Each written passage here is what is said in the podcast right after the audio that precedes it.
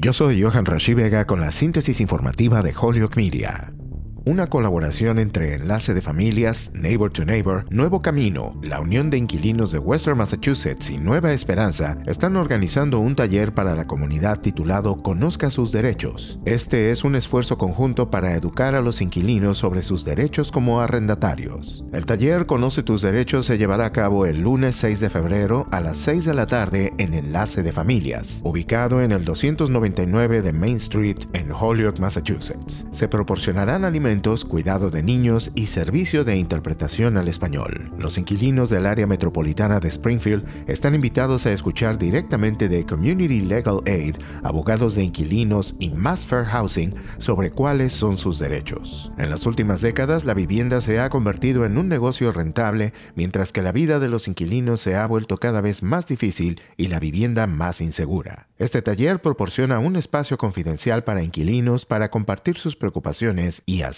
preguntas.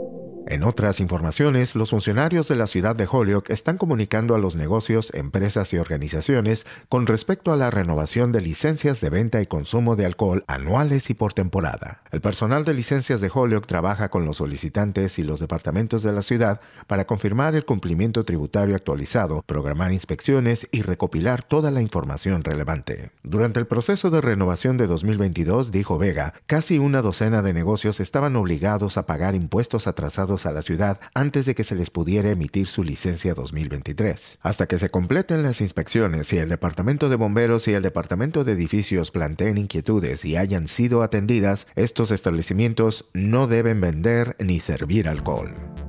Yo soy Johan Rashi Vega y esta fue la síntesis informativa de Holyoke Media a través de WHP.